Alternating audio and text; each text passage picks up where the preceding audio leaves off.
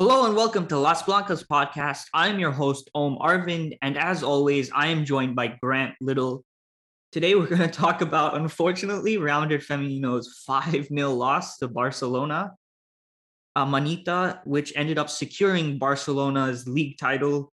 Disappointing, unfortunate, but I don't know if this exact scoreline was expected given what happened last match, but I, I think that's worth talking about in terms of maybe that was a little delusional or not, but Madridistas came in feeling somewhat confident they could they could put up a, a, fight, and maybe we did for a little bit, but Barcelona's quality was too much, and obviously completely deserved. There's no way we can try to take away anything from what this side has accomplished. If you guys have been listening to us consistently, you know how much we admire this Barca team and respect what they're accomplishing for for Spanish women's football and just the sheer quality they have. So just to put into perspective, what they've done.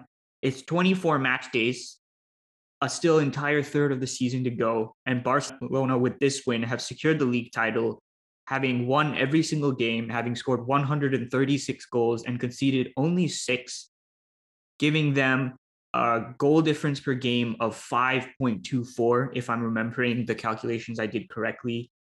That is absolutely insane and completely reflective of their total dominance over the sport right now. This was a side that put out a really strong 11. Let's not try to pretend that it wasn't, but they have a bunch of injuries right now. I think Carolina Graham Hansen had only kind of just come back, but Mariona is out, Lieke Martens is out, Irene Paredes is out. And we'll see how that affects them in the Champions League. But it doesn't matter because they have they have so many good players, and whoever they kind of put out, it's it's still devastating. And obviously, we'll get into that and we'll talk about it, how it worked out on the day for Real Madrid. None of us had a great time, but Grant in particular, my man, was suffering out there, writing the immediate reaction, thinking the game was over, looking up and realizing there were still 10 minutes left. A tough day. Yeah, it was it was rough. I mean, with the immediate reaction, I'm live tweeting, I'm writing down like all the chances and Barcelona is just racking up chance after chance and every time I look up there's another chance or another goal. And I was just I was drowning in that immediate reaction. But you know such is life when we play Barcelona. We get to do it two more times in like a month. So to be wonderful. Yeah, I'm not looking forward to that as much as uh, my buddy FJ, who's a who's a tactics analysis guy for a Barcelona fan on Twitter, who is a worthy follow at Ankara Hansen, and uh, we go back and forth a lot because there aren't that many analysis people yet in the WOSO community. And uh, he was of the opinion that Madrid playing Barca so many times was actually an advantage. You know, we'd figure out how to get closer to them. And I see what he's saying, but I don't think that's really how it works. Not at this stage when the difference is so big. I think playing Barca the least amount of times possible is the best thing for us in terms of like if we're if we're trying to go as far as we can in a knockout tournament, right? I mean, in the league, there's value to facing them, even though we know we're going to lose, because it allows us to continually test ourselves, see where our le- level is at. And I think the big takeaway here, at least not from me, because I always knew this. I don't really think for you because you're not one to overreact either. But the big takeaway is that the level between us is still massive. And there was a big reaction after we lost only 1 0 at home. We did agree, both you and I, that that was our best performance to date ultimately we should have lost more than 1 0. I think the XG for that game was like 4.5 or something. Obviously, game state needs to be taken into account, right? Because they only ended up scoring very late. And so when you adjust for that, I would say like defensively, it was one of our better performances versus them, right? Because had they gone up 1 0, you know, 2 0 earlier in the first half or something, maybe they wouldn't have pushed as hard. But ultimately, we had nothing going offensively. We were going to lose that game. We deserved to lose that game. We were dominated pretty handily.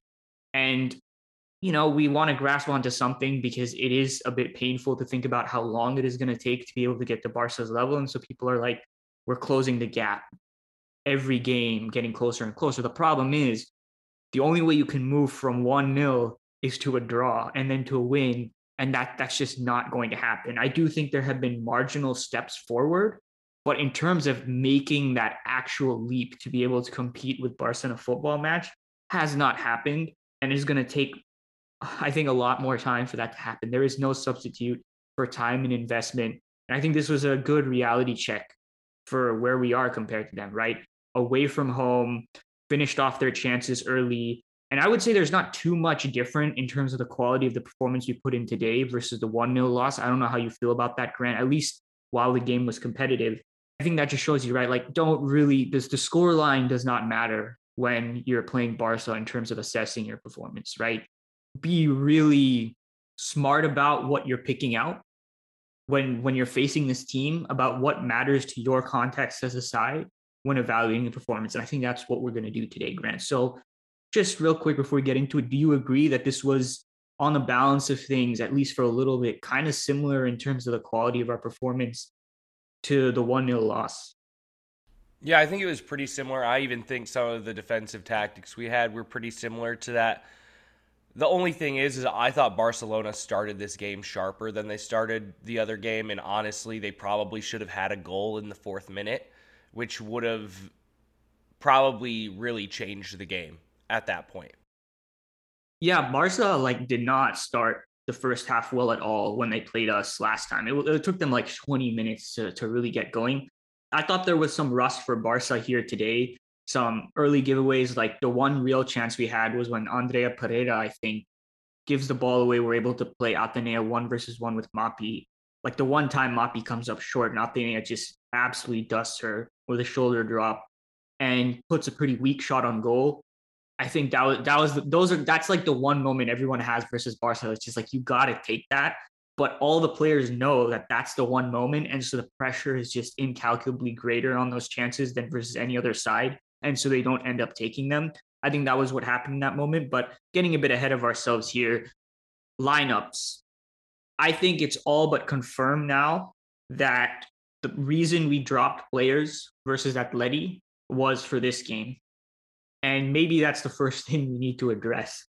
But let's quickly just spell out the lineups for both sides. So Misa and goal, Olga, Kenti, fullbacks, Ivana, Bobs, center backs, Notable that Ivana has switched back to the left hand side. Gotta get that in there. Teresa Kaci double pivot. Atenea playing on the right. Maite playing as this kind of false winger attacking mid off the left. Asllani Esther up top. 442 slash 4231 type thing. Barca, Sandra Paños in goal. Marta Torrejon and Leila as the fullbacks, Andrea Pereira and Mapi as the center backs. Obviously, Irene is injured. Patri Guijarro, Alexia Putellas, Aitana Bonmati, the most terrifying midfield trio in world football, and Jenny playing as a false nine, flanked by Fridolina Rolfo on the left, and the most terrifying winger in world football on the right in Carolina Graham Hansen. So those are your lineups. Not that interested in Barca's because it's pretty standard, especially with the people they have out. This is basically what I expected. Madrid is interesting not because there were many surprises here, but because Kenti starts, Asllani starts, Maite starts, Ivana starts, the four players who did not start versus Atleti. How do you feel about this now, knowing that this is basically a confirmation as to why we decided to rest these players in the derby? I think it's stupid. We probably should have played our best 11 against Atleti.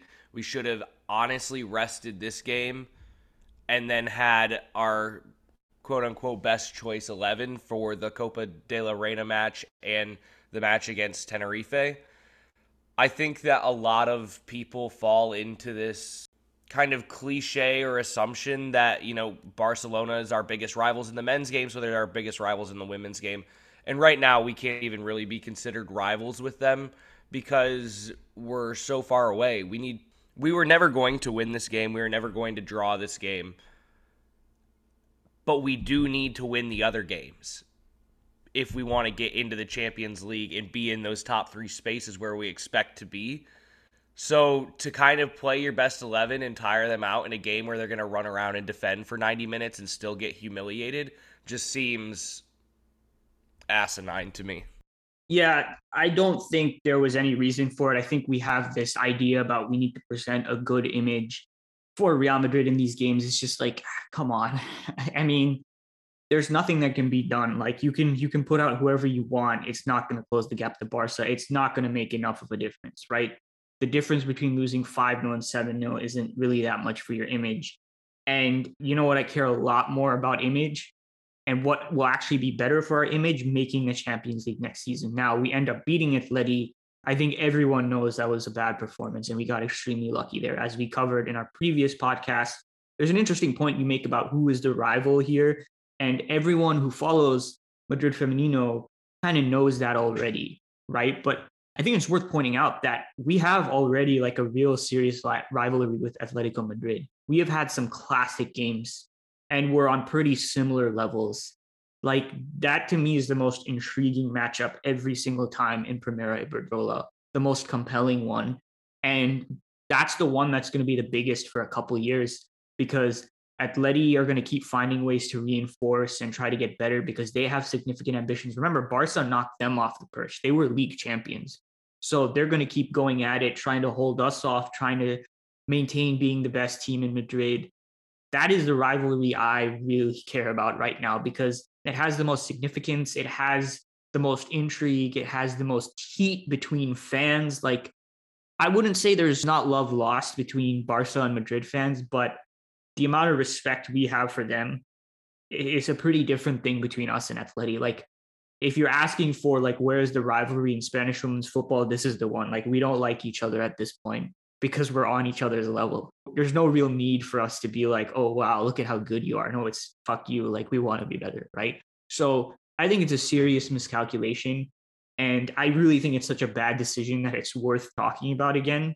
How dumb it is to to rest your players not just for the derby, but the fact that Atletico Madrid are in third place right now, and we needed to get that victory. And we did, but it wasn't because of the lineup we put out. My last point on this is we did the live podcast yesterday, yesterday being Saturday in DC, and the Peña Madridista for DC, an official Peña, was there.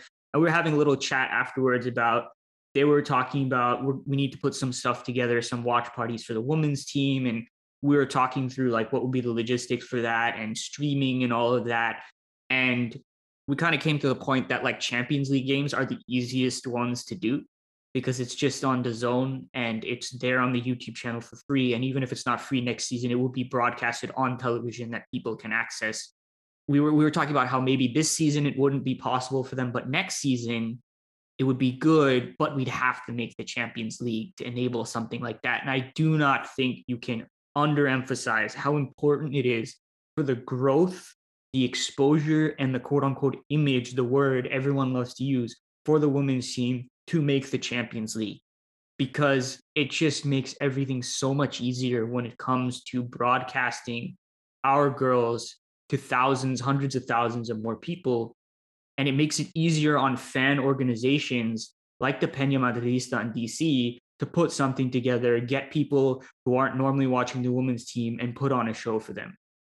Like, I just don't say this stuff. Like, it is absolutely massive. Like, we're not just banging on about this because we're a bit frustrated by it. I genuinely think it is that consequential. And it's a huge miscalculation to make this classical, put it in higher importance than the Derby versus Atleti, because to me, right now, everything is about making the Champions League year after year. To not do it one year sets us back for a year. It makes it harder for us to sign players. It makes it harder for us to look like a, more attractive project, right? Like there's rumors about Asllani leaving and everything. She was here in the first place and probably took a pay cut renewing or not a pay cut, but probably could have earned more elsewhere. And she was here because she's a Madridista. Not every player is going to be like that. And we can't just sign people who who are only going to be here because they're Madridista. We need to sign people who are top quality. If we want to bring Katoto here, if we want to compete for Vivianne Miedema, we need to be in the Champions League every single year and showing our showing the the strength of our project. So,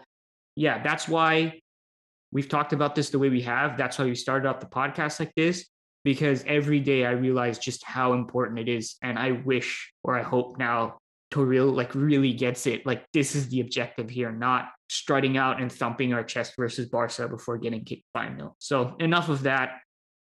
We've gone through the 11s.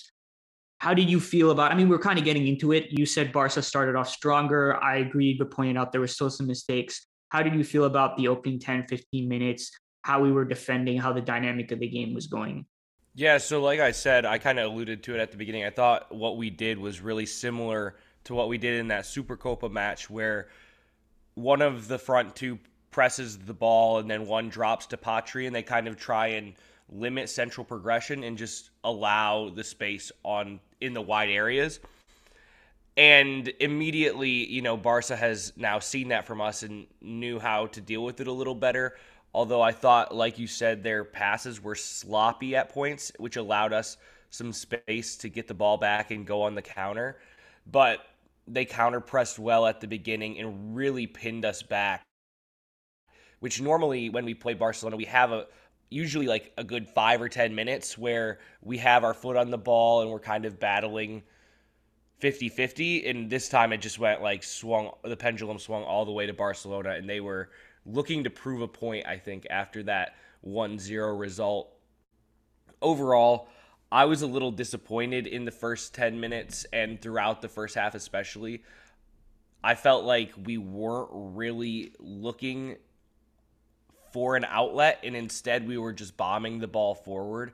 There were some times where we were able to find it. There were times where the decision making of trying to hit the outlet that's already been is man marked. Like I thought there were a lot of options where we could have tried to play a little more, and instead we just continued to give the ball back to Barca, and we weren't able to relieve pressure at all. I am slightly higher on like our possession and what we were doing. Like obviously, it's very true that Barca had us pinned back for the majority of the time, and the pressing and counter pressing was good. I kind of got the sense that the pressing was just like maybe three to four percent off what I'm normally used to seeing because I think at this point in the season, it's okay for them to do that. It makes sense for them to do that. And there were there was no like five ten minute spell as you're talking about, but I did feel like there were moments here where we were breaking the first line, playing into midfield, and trying to get the ball to the forwards, and then things would break down. Like we didn't have like consecutive sequences and circulations and stuff like that. But I did get the sense that like in certain moments we were kind of able to do things on the ball. And this is probably the thing that's improved the most game after game is us not panicking as much on the ball when Barca are coming to press us and just going long and giving the ball away and nothing happening for us. Like in this game, I really felt like more than any others, we were trying to play through the pressure, trying to suck people forward, trying to hit gaps, trying to use the quality that we had on the pitch to to make things work and actually find more controlled progressions into the final third. And I thought it gave us moments of defensive relief because it just allowed us to, even if we're still in our own half, push forward a little bit and we lose the ball. We have more time to, to reorganize into our defensive shape afterwards. And Barca just starting from a deeper point. Do you think that's fair, or am I just am I just being too lenient and and no, just... I think there were isolated moments. I think certain players were good. Overall, I just wanted a little more. And obviously, like, of course I did, right? Like, we got dominated. But I just think that I've seen us do it better in other meetings with Barcelona. Maybe that could be like hindsight. But I really wanted Maite in midfield, and I think that would have helped quite a bit. I'm sure we'll we'll get into it. I don't know if you want to get into it now. I would like the Maite at wing experiment to be done, especially with Zornoza out because of the suspension. You need your best midfielder in midfield, and I think this season Maite and Zornoza have been our two best midfielders, and you're forced to be without one of them in midfield, so the other one needs to be in midfield. I, I did not like the move to put her out wide. I think that's just the place to go because I think it connects to you wanting more. Because I did want more we were doing stuff and then it would break down. And ultimately, what I want to see is us get into the final third. And if it breaks down there, it's a little more understandable because that's kind of more on player quality and way more dynamic moments. I mean, you can still structure things there, but it's harder and it doesn't happen as often. I want to get there first. And it really wasn't happening for us in the first half. And I think a big reason for that was Kaci playing in that role. Now, I, I don't want to like just bang on her because the Atleti game, Yash and I had a little bit of a back and forth on it. My point being, I don't think she's necessary. Yash pointing out her interception on the goal, and then me trying to contextualize that within the net effect she had on the entire game.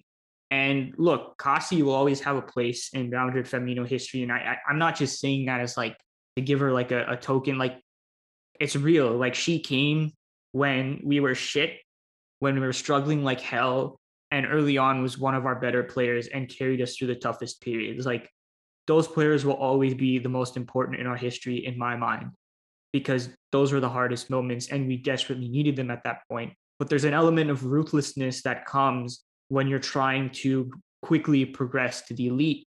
And I think at this point in time, when we're playing teams who apply so much pressure on us, I think we move past the need for someone like Kaci, where the trade offs are just so huge. Obviously, she has a lot of qualities defensively that I've highlighted in the past in the games versus Manchester City, for example. But her trade offs on the ball just hurt us more, in my opinion. And the other thing is, we know that Maite and Tere are not vulnerabilities defensively. We've talked about that over and over again. So when you consider that and the trade-offs that happens with Kaci, where she just can't survive versus pressure, in which matters versus a team where ironically, or I don't know if that's ironic, but maybe counterintuitively the best way to get defensive release versus Barca is to hold on to the ball for a bit because everyone sits off them, everyone stays compact, and it doesn't work, right? You need to be able to push them back in some manner or the other so you can cut out that endless pattern of wave after wave of attack. And Kaci is not the player to do that. She's a player you can put there and suffer for an entire match with her, and she'll be great. The, the issue is, at least if you want to put in a better performance versus Barca and improve the image, you want to suffer versus them as little as possible. And Kaci just isn't the player for these types of games, in my opinion. And I say that out of no disrespect to her. I mean, I, I like her. She's a great professional and she's contributed a lot to the club. But as I said, there's an element of ruthlessness to this that's a bit unpleasant, but it's kind of what it takes, I think, to to reach the higher level. And so I think that it's not everything to say that, oh my God, we didn't build through Barca just because of Kaci would be ridiculous. We could put anyone we want that we have on the squad currently in midfield. We still wouldn't have been able to do it in a way that would have got us into the game and won it. But we'll talk about maybe how things looked a little different in the second half and how much we can actually take away from it given the scoreline. The other part of this is Maite playing on the left. And theoretically, I don't hate this idea of her being this kind of false winger in that she's really not out there. I mean, when she was on the right, she was, which was just bad. But when she's on the left, she's coming inside a little more. And she actually kind of mimics her number 10 role out there to a certain extent, where she's more biased to the left hand side anyway. Except because she still is out there, it's it's just stuck more on that side. Sometimes she will have to come to the touchline. So it's not ideal, but it's technically workable. The issue is when so many things are breaking down in midfield. And as you said, we lack Zornoza. I think the relative gain of putting Maite in place of Kaci and pushing Olga up and playing Svava at left back, as we did in the second half, is just much greater. So I think you've already kind of talked about your Maite point, but how do you feel about Kaci and her place in these types of games? Because the conventional wisdom, I think, and this is why coaches keep playing her, is like we're going to suffer without the ball, so we need someone who's the who's the best against the ball. But my point is, you can't really separate defense and offense. They operate on a continuum, and based on the mix of qualities that a player has on that continuum, relative to the mix of qualities that we have in with other players, it may not always be the best decision to play someone like Kaci. So, what do you think about that? Yeah, I completely agree with your point about it being a continuum, and I also think that you know you you have to suffer less when you have more of the ball. And a great way to have more of the ball, although it may be marginal or we still might not have the possession that we hope to have, is by having midfielders like Terry and Maite who can release pressure, play progressive passes. They're the type of players that can really unlock a defense with one or two passes. So, like you said, they're not a liability defensively. I actually think they're extremely underrated defensively.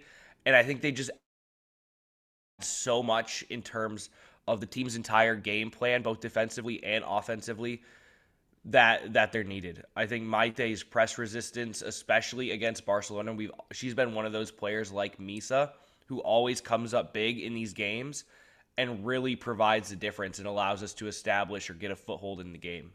So we were doing okay scoreline wise until very late in the first half. And it was maybe looking like we could do another no one loss again. But I think it's fair to point out that Barca were were creating a ton up until that point. I, I think I saw on screen a few minutes before they ended up scoring, they had like 16 shots or something to our like one or two, or 15 shots and six on target, I think is what I saw. And this is like the only team in the world where you can face something like that and you can feel like, yeah, we're doing pretty well. Like, and yeah, you know what? I, I didn't think it was that bad. I thought it was, I felt like really similar to last time when we lost 1 0, except Barca were a bit sharper. They started quicker, so they had more attempts early on. And it was just that we were holding on with some really, really good box defending. I think Bobs and Ivana coming up big a number of times on that end. But it's just, it's the relentlessness of it. You can only survive that for so long. Unless a miracle like what happens versus Atleti, if that's what you're relying on, then good luck. Defending is not about, in just speaking in a broader perspective, good defending is not about surviving everything that comes into the box as much as it is about preventing people from getting into the box in the first place. If the opposition is getting into the box 20 times in a half, that's it, it's over. It doesn't matter how good your defenders are. It's just such valuable territory so close to goal. Something is going to go against you, which is what ended up happening. Which, and this was outside the box, but I think the generally general point being that something like the deflection that happened off of Ivana, I think, and there's nothing Misa could do about it to open the scoring from Alexia taking that shot. It feels unfortunate in that moment, but when you're taking shot after shot over and over again, variance is bound to go against you eventually, right? Or in fact, that's just variance working as it works, right? Because the greater the volume, the likelier the chance of, of scoring from something. And I'm not saying we could have really done it anything differently to stop that. It just this is the difficulty of playing Barca. And dear God, they do not need a piece of luck, do they? Because right after that, they just smell blood and Alexia ends up scoring again. And this is where I'm disappointed though, because I think on that goal, it was unfortunate. On a lot of the the chances they created earlier, we had kept our focus to the very end, which is how we were able to make the last ditch tackle. On the sequence directly after the first goal, when they score the second, we fall asleep and it's disappointing. It's difficult in this moment because we're kind of reorganizing. I can't remember whether we had the ball and just lost it or something, but basically the entire right side of our defense is disorganized when the ball is played back to Patri, I don't know, like 25, 30, 35 yards from goal or something like that. And Esther, Atenea, and Tere are all kind of on that side and all covering the area from the flank to the box, basically, or, or maybe even further inside. And Kenti is not there because she's been forced to come inside because Rolfo has pinched all the way in and she needs to go with her. And that was the, that was a dynamic of, of Barcelona's offensive structure. To just take a quick detour so I can give you context, right? Barca playing with this 4-3-3 Jenny false nine with very different right-sided, left-sided dynamics. So on the right-hand side, you have Carolina Graham Hansen playing much wider. Aitana Bonmati aggressively in the in the right high half space, and Marta Torrejon playing a little deeper off of that. And basically, Aitana and Caro would interchange positions, look to play down the touch line, and set Caro one versus one versus Olga, make things happen. If that didn't work, Aitana would rotate to the other side, having attracted all of Madrid's attention in that flank. And when they go to the left flank, because Jenny is dropping off so much, Rolfo was almost like the striker a lot of times, occupying the defensive line by pinching inwards. Leila would be the one bombing forward to provide with, and then Alexia would be adjusting however she needed to adjust, which is very relevant on this play I'm just about to describe. In a nutshell, the dynamic of, of Barca's offense on two sides. And it's generally with them a story of the two sides of the pitch and how that operates. So on this one, Rolfo is pinched all the way inside because that's what she, her responsibility is on that role with Jenny playing there. And Alexia in this moment is deep, almost level with Esther at the point when Patri is receiving the ball. And she makes a darting run in behind on the blind side of Kenti, taking advantage of the fact that Rolfo has pinched inwards. And I don't know who it is, but one of Esther, Atenea, and or Tere needs to read that, see what's happening, and go with her.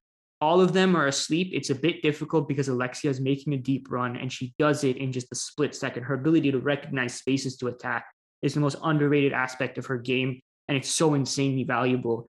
But she recognized it so quickly. We're switched off. Patri, of course, sees it and plays a perfect ball on time, locked it over the top for Alexia. Kenti goes to recover. At that point, it's too late. The momentum is against her. Alexia just cuts against the grain as Kenti's coming towards her, goes inside, creates the space, and just lashes one into the far corner that Misa has no chance of getting once again. But this time, not because of luck, but because of Alexia's quality. And it's game over. Just going into the half, incredibly deflating. But this is the one where it disappoints me because as good as that play was, and as much as good offense is about taking advantage of mistakes like this, if I'm looking on that that on film later, if I'm Toril, it's like you got to do better, guys. Like it's a weird situation where it's not obvious whose responsibility that run is, but I almost prefer all of them reacting to go and get it and just being like it has to be me and we have to overreact that situation. And if they play it back and Leila gets a free cross, so what? Like that's that's a better thing to give up than an Alexia one versus one in the box. How do you feel about that? I mean, how harsh am I being? Do you think there's a way of identifying who should have been the one to to go and, and track that run, or is it just an idea of like someone, anyone?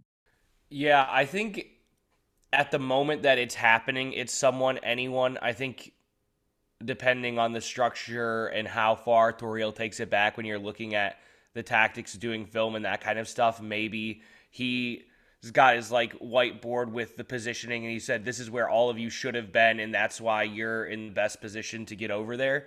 But in that moment, in real time, someone, anyone just needs to recognize that you're like, Alexia Putellas is unmarked on that side of the box, like that is a no no. like you cannot let that happen because she'll do exactly what she did. Um, any anyone should have stepped to it, really, in my opinion. But for all the all the talk about being unlucky on that first goal that they scored, which was extremely unlucky, uh, felt bad for Ivana and Misa. Barcelona were unlucky not to be ahead because I think in that fourth minute when Rolfo scored that header, I thought she was level. So they probably should have been 1 0 up already. And, you know, it felt like a gut punch when it happened, but I thought it was a deserved 1 0 halftime for both teams. Like, obviously, Barcelona created the most, put us under a ton of pressure. And if we went in at 1 0, I would have felt fine. The the 2 0 uh, in this mistake was was the end of it, like you said. Yeah, it's worth pointing out that once again in Primera Iberdrola, the offside calls just feel like a pure lottery. Barca were clearly on, Rolfo was clearly on side. Torrejon ends up scoring a set piece. I can't remember when that is. I think she was probably on side as well. It's like anything, any goal that's in behind is just going to be called offside. And we don't need to go into the standard of refereeing and everything and how they need more support. A lot of them are amateurs coming up for lower divisions to fill in the holes. We've discussed that. In a Classico, in a game like this, where I think at the Johan Cruyff Arena, they broke the record for attendance, which is like, yeah, I mean, Barca aren't our direct rivals, but this is still a huge draw for people when they watch it. So in that sense, I understand this whole thing about image. But again, already discussed that. But in a game like this, where more people are watching this league than other times, it's very bad look to have those types of decisions going on and it needs to be fixed. And when I say it needs to be fixed, I don't mean fire the referees and like hang them out to dry and like train them better, find better referees. Like that's the solution here because it is quite bad. And we're talking about decisions that went against Barca. I don't care. It needs to be better for everyone, right? We remember the time where last season we lost at the Johan Cruyff Arena, and then Mapi gets sent off for what isn't really a penalty. And I think Olga is the one who converts it. She ends up tweeting about it and gets suspended for multiple games. Like, yeah, instead of that reaction, let's actually address the problem because it's really bad every single time and it's embarrassing to have people like telling me like what's going on with the refereeing here. And to be fair, that's all over Woso, but these offside calls in particular feel like a Primera Iberdrola thing. So yeah, well deserved going into the break versus Barca. At that point in time, I think both of us were thinking, let's make some subs, right? Yeah, I tweeted out. I mean, there was no coming back. There was probably no coming back from 1-0 down against this team. There was definitely no coming back from 2-0 down. And at this point, I was like, let's take out everybody. We need to rest for Levante, Copa de la Reina, and then Tenerife on the weekend because those are must-win games against direct rivals. Tenerife being in fourth, by the way. And we keep ignoring them in this conversation about the race of the Champions League spots. Maybe we shouldn't 24 match days in when they're ahead of us and I think level with point with Atleti. So second half, Toril does make a change, but I think it's one to where he wants to still stay competitive in the game. And okay, fair enough, I guess. And Kaci ends up coming off for Sveva. That's the interesting one. And I just want to say real quick, everyone says Sophie Svava, and I thought that was how you pronounce it initially. And when I say everyone, the commentators, everyone says Svava. I'm just letting everyone know PSA, it's Sveva. And I know this because I found a video of her saying her name herself. Everyone who's listening to this, let's just change that because it's nice to pronounce people's names correctly, obviously, not calling anyone out because, again, I was making that mistake for quite a long time. Anyway, Sveva ends up coming on for Kaci. And I think this is interesting because it's kind of what you and I were talking about. Maite moves into midfield, essentially just taking up Kaci's position. Olga up to the left wing, Sveva at left back. I want to say this is Toril recognizing that the issue was press resistance. The issue was being able to build, and Kaci was kind of an issue in that. I don't know how confident I am in actually concluding that. That's what I want to say, but it could also be a decision based on the idea that like we just need offense and now the trade-offs have changed when for me the trade-offs have been the same throughout the entire game. And throughout all of that i want a ball playing midfield in its entirety. Whatever the reasoning there's only so much point in speculating. Things we'll never know. It did feel like to me we got a lot better on the ball this is where i want to be careful because i don't want to do what I accuse other people of doing and being hypocritical because the game state had changed. It was 2 0 up. Barca were a bit more relaxed, though, given the fact that they scored three more goals afterwards. I don't think you could truly say they'd taken their foot off the pedal, but clearly defensively, they, they were not going to be as attuned as they had been before. And that's just that happens every game with them. When they go 2 0 up, they they kind of like take it down defensively because they know they can. And that's happened in the Champions League as well. So take keep that into account when I say that I think our midfield looked way better. So generally, we've been talking about how nice it is Maite plays at the 10. She plays in these advanced positions. But I think in games like this, where getting out of the first third is so important, I think Maite holds the most value in deeper positions. For the context context of this squad, where no other central midfielder has the level of press resistance that she does, and I thought there were some really, really nice moments from her turning out of pressure, working us down the right flank, putting Athenea in good positions, and then obviously nothing came of it. What do you think of that? How much do you think is that just being like opportunistic and taking advantage of the fact that the second half was a different dynamic? No, I would have given the same spiel as you there. I think obviously game state is a thing. They kind of sat back into a mid block more than they're pressing and relentless counter pressing. But I think anytime you put Maite into the midfield, you're going to get a lot out of that. And and I thought she was good, and I thought the midfield looked better. All caveat by the fact that the game was over. I don't think we actually need this game to know that. Like, there's a huge sample size for this that I think would support this opinion, which is why I see, feel a lot more comfortable saying it, regardless of whether that's an accurate assessment of that portion in time.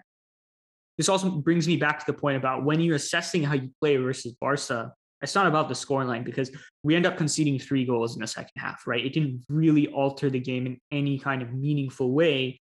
It's about picking out the micro details for things that can apply to other situations in the future, right? This idea of if we're facing a side that's really pressing us, pinning us in our own half, maybe the solution is to have people who can get us out of our own half. That's what I'm talking about when you find things to take away that are actually relevant. Because if you're looking at what helped impact the scoreline, nothing is going to be relevant with the squad we have, with the tactics we have versus Barca. Then there's it just becomes a pointless exercise. I think there are if you be clever about it and are able to isolate things in, in a logical way to connect to the long term, there are things to pull out. And I think this is one of them, which is when we are getting pressed, don't play Kaci in midfield, consider something else.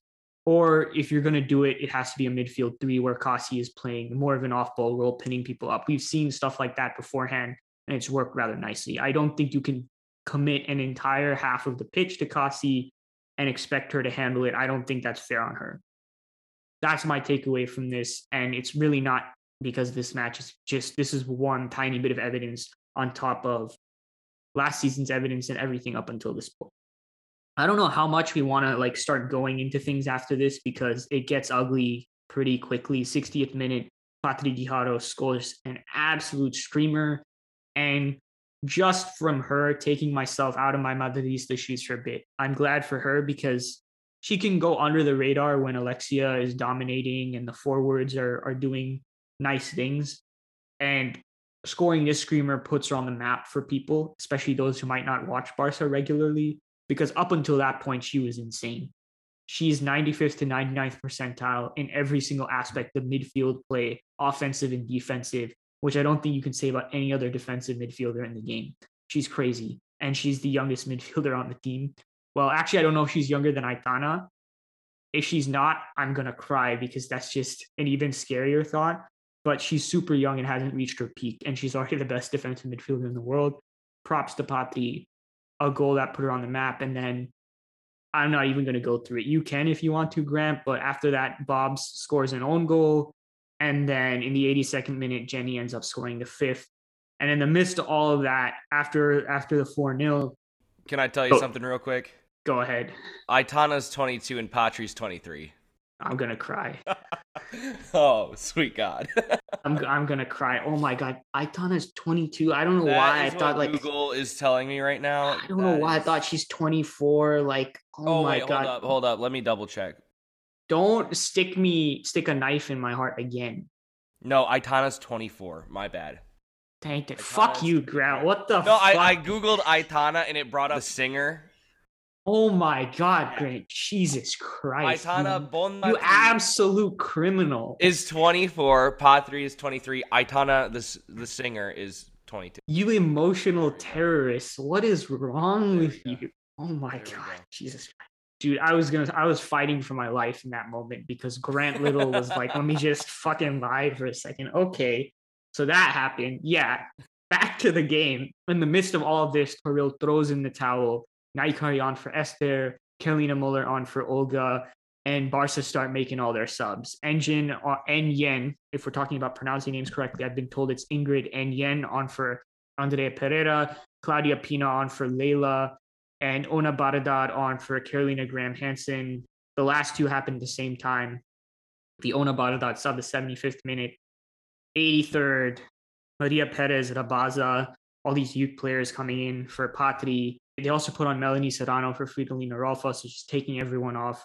And then we end at the same time with Claudia Florentino on for Athenea. Do we want to mention anything there? Was there anything notable from the subs you pointed out? I wanted to see Nahikari Asllani after halftime because my preferred duo is Esther Asllani up top at this point in time.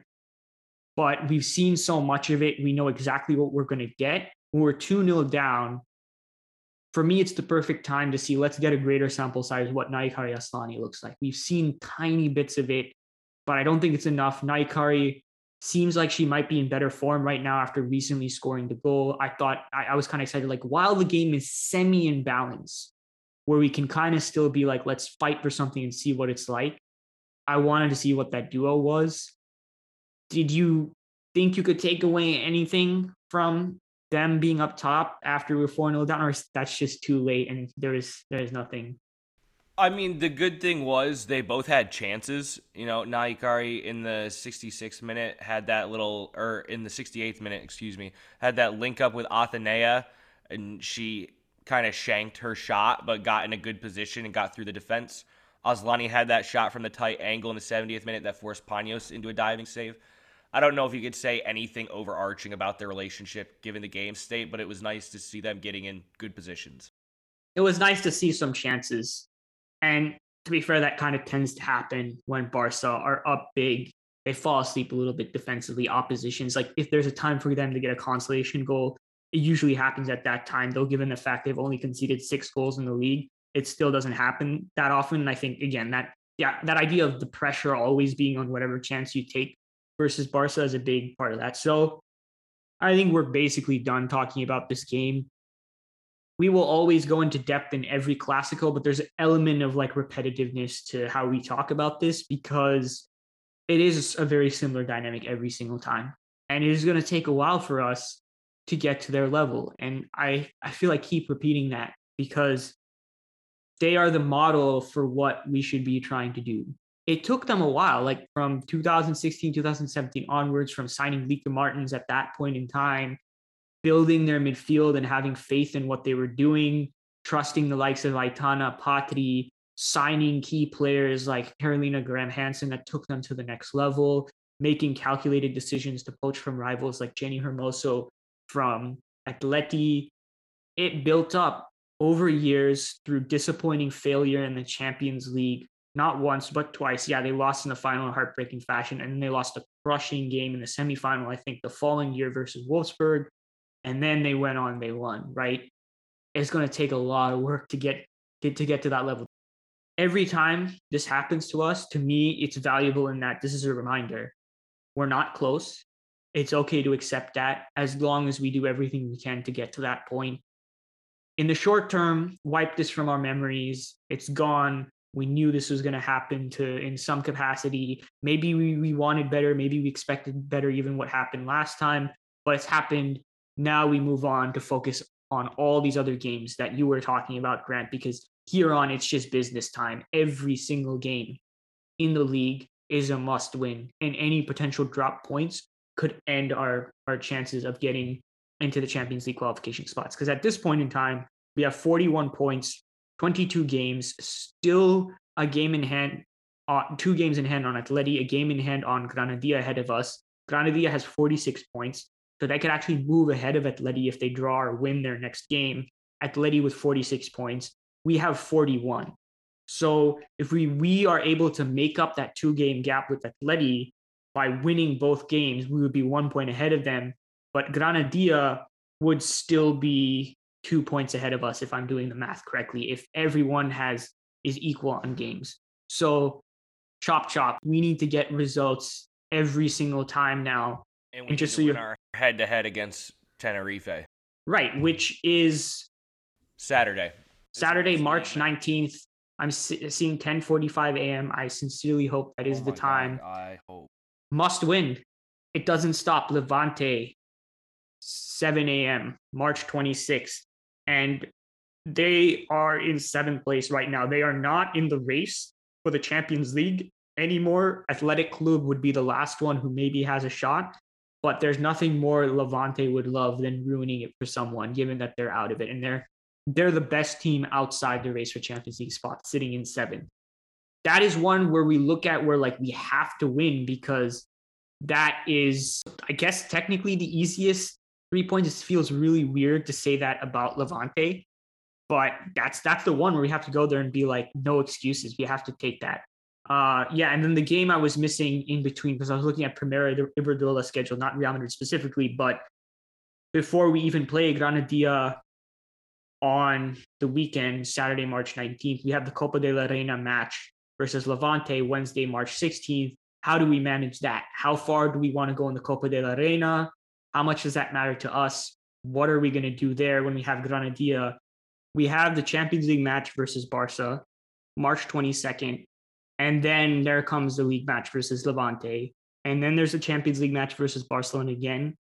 And then technically the relief game, which might end up being a banana peel for us when we play versus Sporting Huelva in April and we feel like relaxing. So the rest of the month of March, as we've been saying throughout all the last podcasts, is hell and every single league match here versus Granadilla, Levante are must wins here. And then it's three cup matches where we have to decide how important that is to us.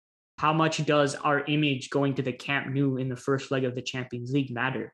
Because if we thought this was bad in the Johan Cruyff Arena, where Barca were motivated to win the league title in emphatic fashion versus us, how motivated are, are they going to be when they are in front of a fully packed stadium with all the lights on them, with DAZN streaming this, with I think other TV channels maybe having it. And it's the Champions League and the first Champions League clash between Real Madrid and Barca in the Camp Nou. How much does that matter to us? And how much do we care about getting destroyed 9 0 versus 7 0 there? So, decisions to be made and all tough matches ahead of us. So, wipe this one, this result, it's gone. We can consider what it means for our level and where we need to be briefly or at the end of the season. But for now, we need to focus on the games ahead. All right, Grant, we all good? Anything else we need to talk about? Oh, just another shout out to Misa. She always comes up big, big in these games and made some absolutely stunning saves to keep this from being an even worse scoreline. Shout out to Misa always, our budding superstar. I think that's a good way to to sign off the podcast as any. Ran, as always, my man, a pleasure talking to you even after a 5 0 loss to Barca. Hala Madrid. Hala Madrid.